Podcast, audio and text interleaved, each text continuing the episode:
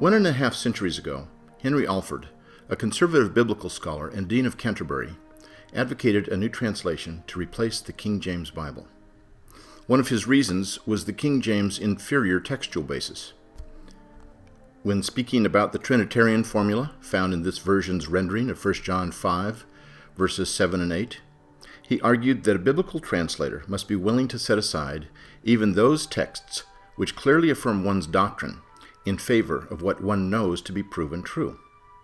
Twenty years later, two Cambridge scholars, Westcott and Hort, came to the firm conclusion that John 7:53 through 8:11 was also not part of the original Greek text. However, their view has not had quite the impact on future translations as perhaps it should have. For a long time, scholars have recognized the poor textual credentials behind the story of the woman caught in adultery in John 7:53 through 8:11. The evidence against its authenticity is actually overwhelming. The earliest manuscripts we have with substantial portions of the Gospel of John, P66 and P75, lack these verses. Fourth century codices, Sinaiticus and Vaticanus, which are considered two of the most important New Testament manuscripts in existence today, also lack these verses. When manuscripts P66, P75, Sinaiticus, and Vaticanus agree, their combined testimony is overwhelmingly strong that a particular reading is not authentic. Not only do the early Greek manuscripts lack this text, but the great majority of manuscripts throughout the first eight centuries also lack this passage.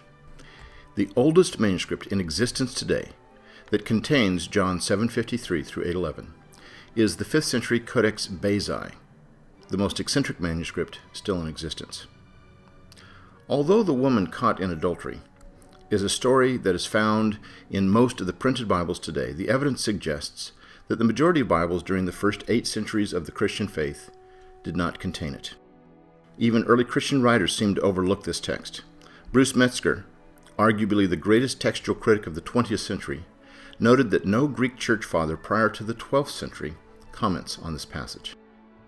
Based on external evidence, that is, what the manuscripts, versions, and church fathers have to say, most scholars would argue that these verses were definitely not an authentic part of John's Gospel. However, textual criticism is not based on external evidence alone. There's also the internal evidence to consider.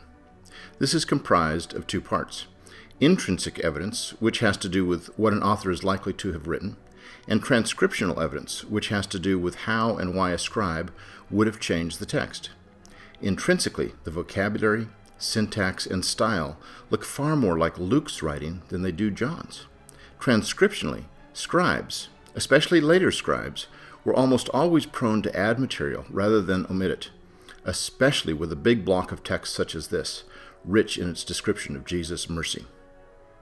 One of the most remarkable things about this passage is that it is found in multiple locations in different manuscripts.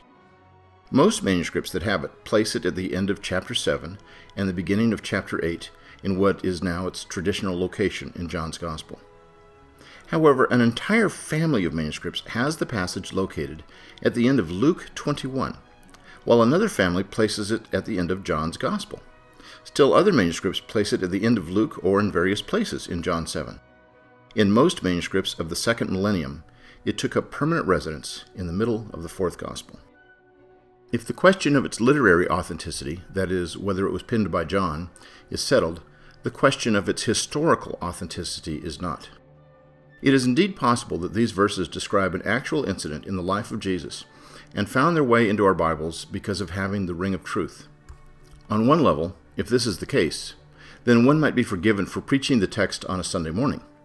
But to regard it as Scripture, if John did not write it, is another matter. The problem is this if the evangelist wrote his gospel as a tightly woven argument, with everything meeting a crescendo in the resurrection, would he be disturbed that some scribes started monkeying with his text?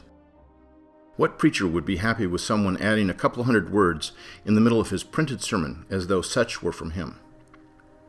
It is remarkable that even though most translators would probably deny this passage a place in the canon, virtually every translation of the Bible has this text in its traditional location. There is, of course, a marginal note in modern translations that says something like, Most ancient authorities lack these verses. But such a weak and ambiguous statement is generally ignored by most readers, who might assume that the translators felt it must be authentic since they included it.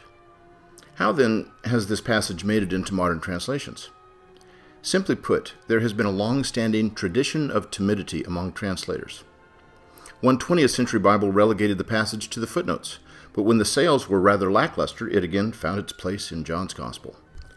Although the translators of the Net Bible put the text in its traditional place, they did attempt to point out its authenticity problems by including a lengthy footnote explaining problems with the passage and minimizing the font size to smaller than usual. In recent years, noted agnostic Bart Ehrman discounted the authenticity of this passage in his 2005 bestseller, Misquoting Jesus The Story Behind Who Changed the Bible and Why. Ehrman has achieved vast media and public exposure as one of America's leading textual critics, yet his assertions disturbed thousands of Bible believing Christians who were ignorant of the details of textual scholarship. But most Christian New Testament scholars also believe that this text is not authentic. It should probably be removed from the Gospel of John and relegated to the footnotes. In response to the objection that since scholars are not absolutely sure that this text is inauthentic, they therefore need to retain it in the text, it need only be said that such a policy practiced across the board would dramatically increase the size of modern Bibles beyond recognizable proportions. Including this questionable passage in a footnote is a nod toward its long standing tradition in Bibles from the second millennium on. Of course, King James only advocates will see things differently. Their claim is that modern translations are butchering the Bible by cutting out major texts. Not only is that quite an overstatement, since only two lengthy passages in the King James Version New Testament are considered spurious by modern scholars John 7:53 through 8:11 and Mark 16 verses 9 through 20 but it also assumes what it needs to prove. Is it not possible that the King James Version, based on half a dozen late manuscripts, has added to the word rather than that modern translations, which are based on far more and much earlier manuscripts, have cut out portions of Scripture? It is demonstrable that over time the New Testament has grown. The latest manuscripts have approximately 2% more material than the earliest ones. Modern scholars are trying to remove the dross and get to the gold. One text that must go, in spite of traditional and emotional attachment to it, is John 7:53 through 8:11. The best of biblical scholarship pursues truth at all costs, and it bases its conclusions on real evidence, not on wishes, emotion, or blind faith. The widespread inclusion of John 7:53 through 8:11 in modern translations reflects a faithfulness to the tradition of the text rather than to rigorous historical biblical scholarship and rather than faithfulness to the text itself. When scholars deny evidence and appeal to emotion instead, they are methodologically denying the significance of their own studies.